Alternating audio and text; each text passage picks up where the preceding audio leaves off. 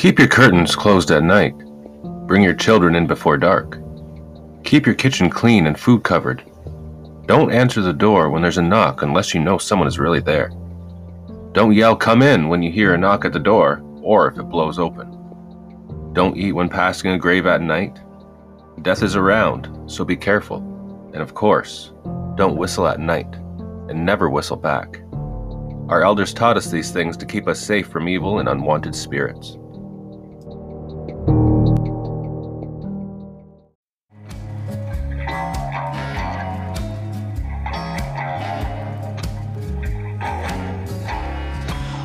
Said stupid, you look like you could use a friend. And stupid says, that's great, I ain't never had me one of them. Then stupid said that evil, how does this friendship work? And evil says it's easy, you just stick your head down in the dirt. So stupid dug a hole and stuck his head down in the sand. And evil had free reign to carry out his wicked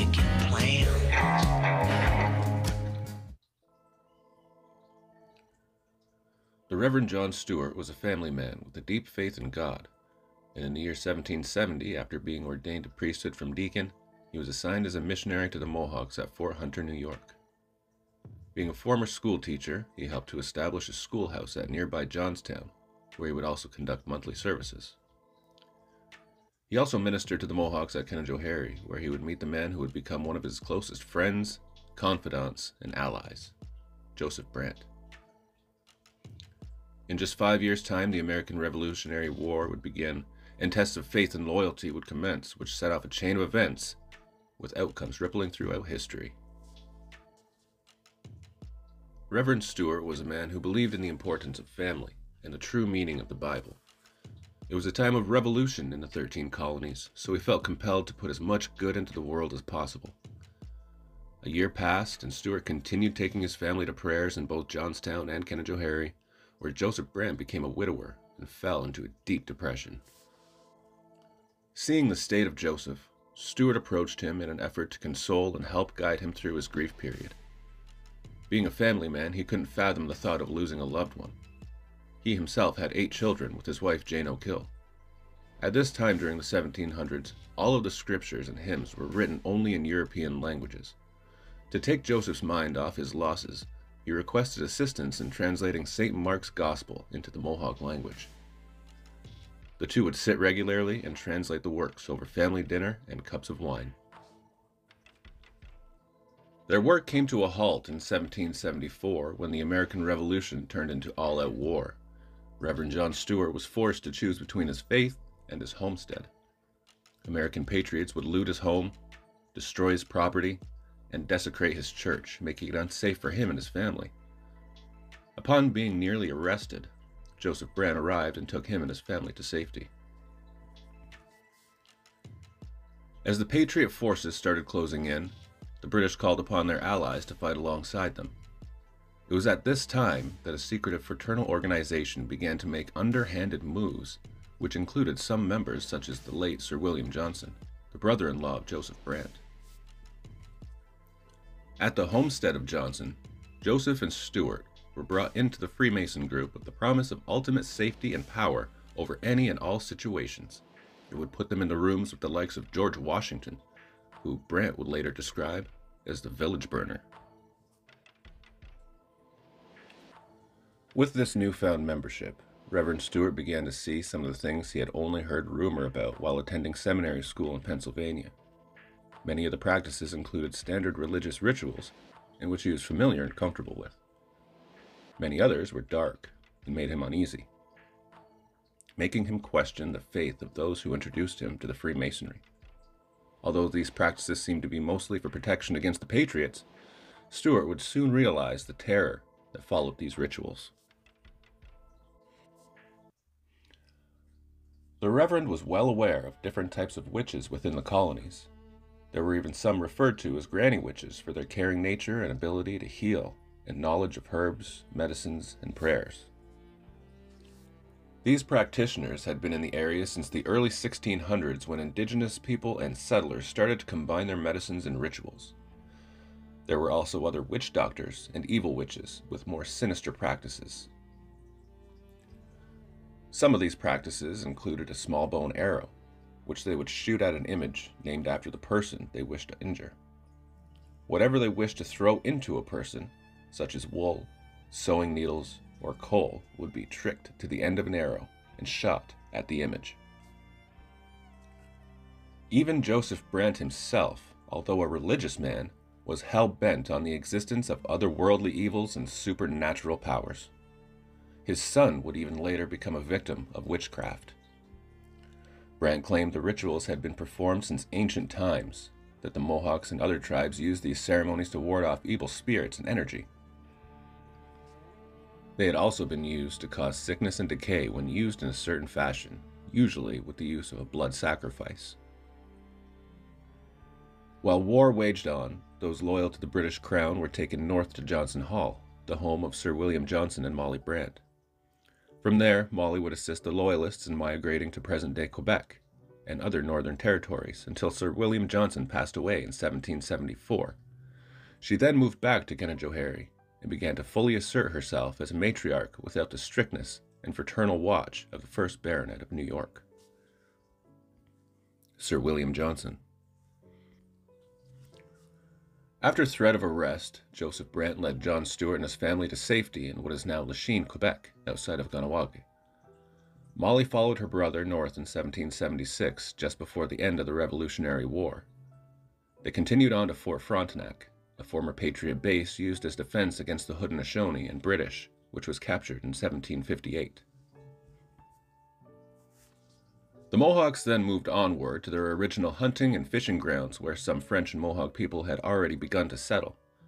The territories of Six Nations and Tyendinaga would be established, and Stuart would continue his monthly services among the indigenous people who lived there.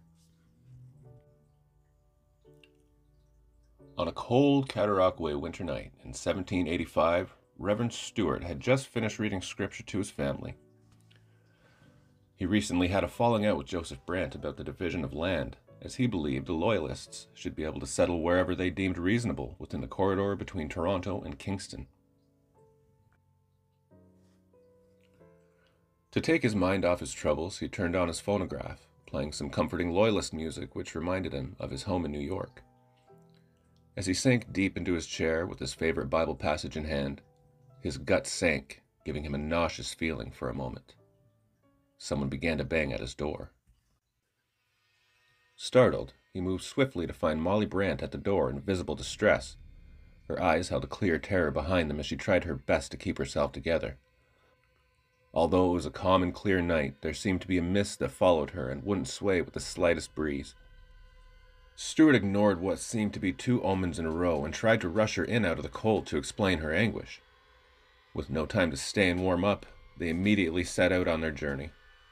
Stuart informed his wife Jane that there was an emergency with the Mohawks, and he left with urgency. He considered himself in debt to them for saving the lives of him and his family during the Revolutionary War. On the carriage ride from Cataraqui to St. George's Church in Tyendinaga, Molly explained strange occurrences that had been happening since its construction had begun, including unexplained fires, in recent days, children had gone missing or come back with stories that one would believe outlandish and childish excuses for playing late, had they not already believed in the presence of evil and sorcery. Recently, there had been murder and other sicknesses afflicting the Mohawks at Tyendinaga. Stuart added that there had been a shroud over his home in recent days which made him feel uneasy, compelling him to work later within the walls of the Kingston Church at night.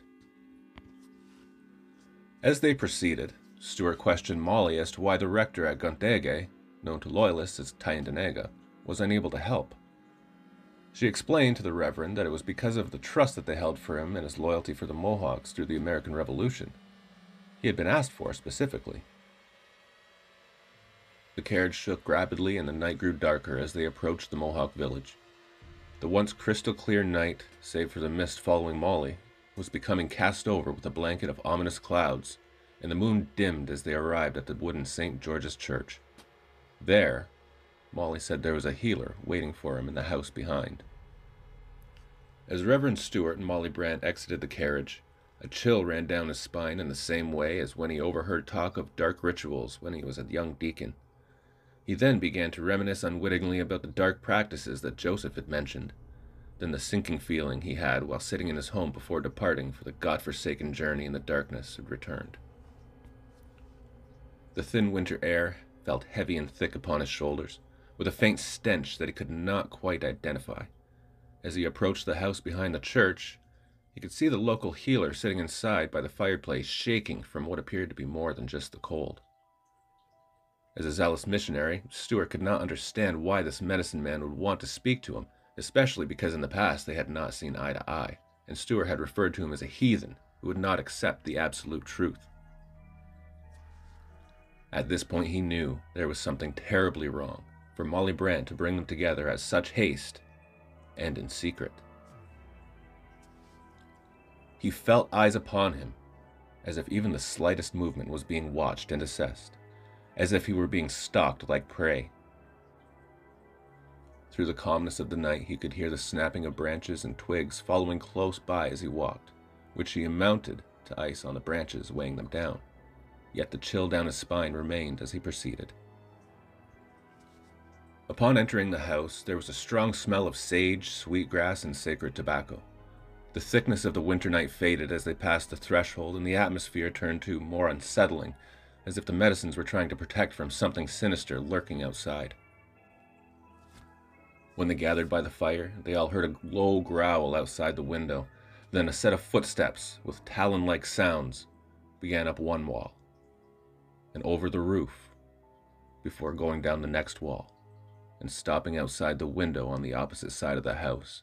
This prompted the healer to hurry in explaining why he wanted to meet with Stuart.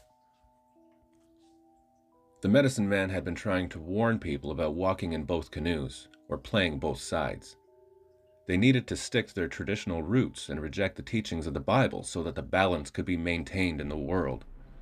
He explained that he did not hate Stuart, but the fact that he was trying to change the minds of the people and employed Joseph Brant to carry out that business.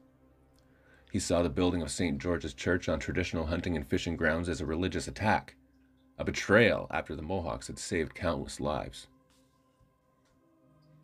The medicine man explained that he tried using the scripture of the King James Bible to try driving the church away, with the idea of using their own religion against them. Through advice from some jugglers in Tyendinaga, he was sent to a covenant Belleville where rituals took place and animals were sacrificed to call on spirits. With rumors of witchcraft happening in the Grove as well, which is where St. George's Church was located, people began to get uneasy. There had been a sighting of what someone thought was a Wendigo, but it turned out just to be a shapeshifter, one of the natural people that connect with the earth and nature through a physical change. He was spotted transitioning into his animal form and mistaken for the creature that may have been responsible for stealing the children. Weeks later, the body of a bear was found, but had strange takings. It was as if the skin underneath was tattooed with the same markings as the shapeshifter would have had in his human form. Molly then explained that they believed that was the end of it, with the apparent Wendigo, which was actually the shapeshifter, gone, things had started to gain normalcy for the following few days, before the bear body was found. The medicine men then discovered that there was a group of jugglers in the area trying to do the same thing he was, and had learned from the lead witch at the coven he had been directed to in Belleville. When he joined, there was no way he could leave with his life. The coven had seven children prepared, one for each of the members to sacrifice. The rituals began in the barn across the trail from the house, behind the church. The healer described a makeshift altar that could be taken down after each use. It had small bones, a gold hilted dagger, and a large book which he assumed was either a Bible or Book of Shadows. Beside were different sized bowls, larger ones empty and smaller ones containing herbs, both soaked and dried. The initial part of the ritual involved dressing the children in white, sleeveless, unhooded gowns that reached down to their feet. Their fabrics were new, but appeared worn, as if these children could have been the ones who had gone missing. When the head juggler began the incantations, others began binding the hands of the children behind their backs. The soaking herbs were then taken around, and the hair of each child was then washed and drained over the dry herbs. The hair of each children was then cut with the golden hilted dagger and placed in the large wooden bowls. Their bound hands were then strung together, and they were led to a secondary and final location to finish the ritual. The head juggler, along with a handful of witches and the medicine man, led the children behind the barn where there was a set of seven stones placed in a circle. The medicine man placed the large bowls in the middle, and others placed the herbs on the stones around. The male juggler stepped into the center and began an incantation which immediately brought on a chill so cold that it began difficult to breathe. Each one of the children stood facing one of the hooded witches, except for the first one in line. The child was instructed to kneel over the empty bowl and close his eyes. The head witch then raised the blade and called out the name of the demon he intended to summon. As the medicine man watched silently in horror and disbelief, the child's mouth was then gagged and his eyes blindfolded. The dagger was held over a flame as the witch spoke and held the head of the child. When he was finished speaking, he looked at the child and slit his throat.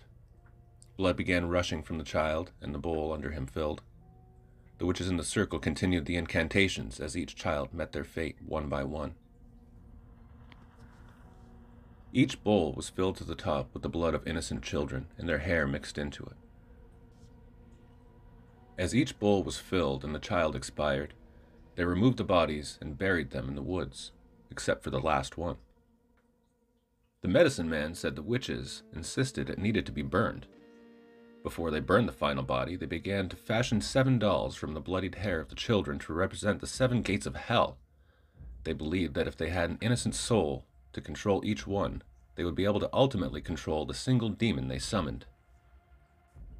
As the ashes of the last child being cremated floated into the air, a sudden breeze blasted over them as if large wings had just lifted off like a bird about to fly.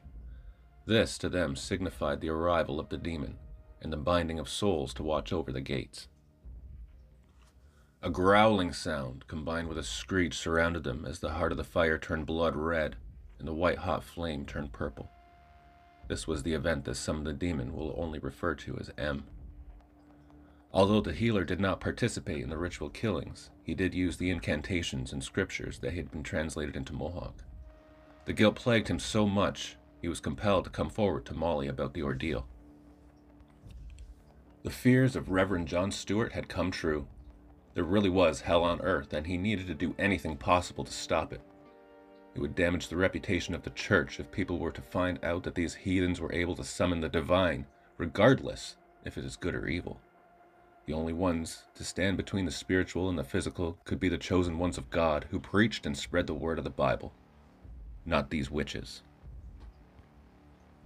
Stuart was furious as he stood at the front of the house, pacing with his Bible in hand, trying to comprehend what he had just heard. What he had overheard all those years ago was true, and he had only narrowly escaped being drawn into these practices himself after what he had seen. He could recall different bowls, the same description, locked away at Johnson Hall, along with the same types of herbs and medicines used in the ritual the medicine man had informed him about. He also remembered bits and pieces of conversations and stories Joseph would pass on about different rituals his former brother in law, Sir William Johnson, had participated in before his passing in 1774. After his bewilderment and frustration subsided, Stuart began giving directions immediately, calling for an altar to be built one meter in from the trail that led up to the construction site of the stone church. As they planned further, the growling outside of the house became louder, and the stench barreled down the chimney, pushing soot into the room. A face then appeared in the fireplace with a long pointed chin. Behind it were tattered wings that were moving in a different way than the fire flickered. A deep, sinister laugh erupted, and Molly threw a mixture of medicine into the fire, pushing that demonic face back outside through the chimney. Stuart and the healer wrapped themselves in their respective protections, one with a cross and Bible, the other with words and medicines. They approached the altar site and began construction. It was then when the stench Stuart had previously smelled began to become more and more clear. It was the smell of rotting flesh. This, he knew, was a sure sign of demonic presence. As they constructed their altar, it seemed as though the small stones became heavy after they lifted them, and they would have trouble balancing the stones that needed to be stacked. It was as if there was something trying to deliberately stop them from building the altar, although they finished it in good time under the circumstances. Upon completion, they could hear the branches breaking again as they did when the Reverend had arrived earlier that night. They quickly began their ritual. As they proceeded, Stuart instructed the healer to use the same book that he did before because it would be more effective in getting rid of the demon. Needing to put differences aside for the sake of time and the community, the healer obliged. The presence began to contain itself to the area and was bound between two trees beside a small hill in what is now the cemetery behind present day Christ Church. They disassembled their altar and scattered it in the woods, later returning to the house near the chapel. The two became furious with each other and argued into the morning that they had only bound it to the grounds and not banished it back to hell, each blaming the lack of strength in the medicine of the other, and raged that it could still affect generations to come. Sunday prayer was the next day, and to seem inconspicuous, Reverend Stuart disguised his presence as a personal Christmas visit for a special sermon, though it was still over a week away. The people gathered in the small wooden St. George's Church, just 500 meters from where they had arrived permanently on the shores of their traditional hunting and fishing grounds one year prior. The Reverend took his position at the head of the church and began to speak about the Bible being the absolute truth, and all who followed would be saved from their heathen ways. The healer then burst in with a final warning that we needed to stay true to our own ways or great evils could befall the people. The Reverend raised his Bible and pointed at the healer, calling him a heathen, banishing him from the church with accusations of witchcraft and ignoring the absolute truth, the Word of God. He then laid blame solely on the medicine man for all the evil and bad luck the community was having, stopping short of accusing him of child sacrifice and revealing the covens. This was something that Stuart would never compel himself to do, because among the names of those in the coven were some of those he was in the fraternal order with. Betrayed, the healer took to the woods where he set up a small camp for himself with the intention of personally watching over the area where the demon was bound. The next day he was discovered frozen to death. To protect himself from any accusations of wrongdoing or for being the cause of the healer's death, Stuart went back to the garrison in Cataraqui but a rotting stench followed that only he could smell. The Reverend continued his missionary work, but only monthly visitations at Tyendinaga, nothing more. Each time he returned, he would see the soul of the medicine man and the shapeshifter watching him and trying to speak to him. Stuart refused to listen, and when he passed away in 1811, his soul was bound with both men and the demon. There are local stories about the bodies of children still buried in the woods, and documentation of alleged witchcraft in the area. The souls of these people could still be bound there, and it would be up to the Anglican Church to exorcise their demon.